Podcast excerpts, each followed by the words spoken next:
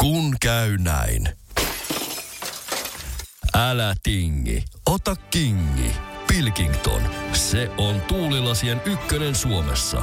Löydä sinua lähin asennusliike osoitteesta tuulilasirikki piste fi. Laatua on Pilkington. Tämä on Radio Novan liikennegrilli. Sinä kysyt ja kysymys grillissä tirisee liikennegurumme Jussi Pohjonen.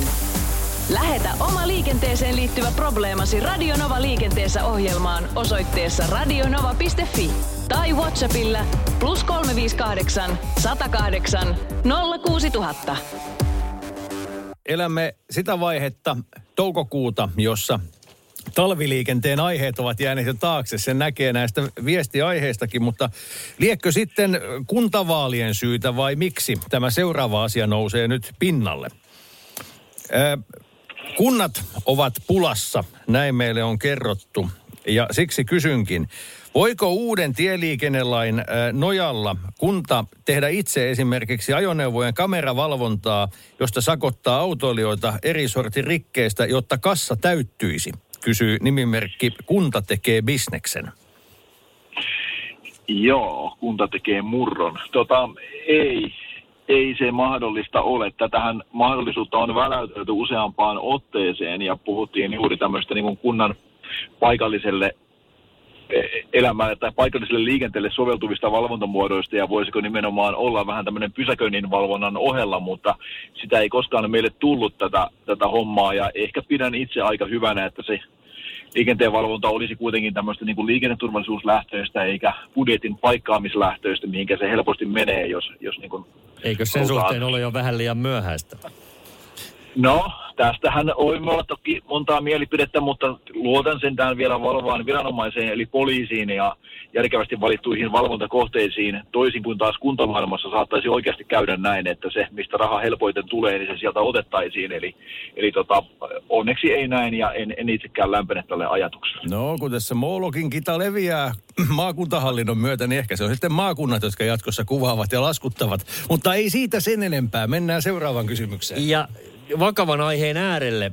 Kyse on nimittäin rekkaspottauksesta, ja jos rekkaspottaus ei sano sinulle mitään, niin ei se sanonut kyllä Jussille ja minullekaan vielä kymmenen minuuttia sitten, mutta nytpä tiedämme. Kysymys on siis tämmöisestä nuorison villityksestä, missä nuoret jakavat somessa videoita tööttäävistä rekoista.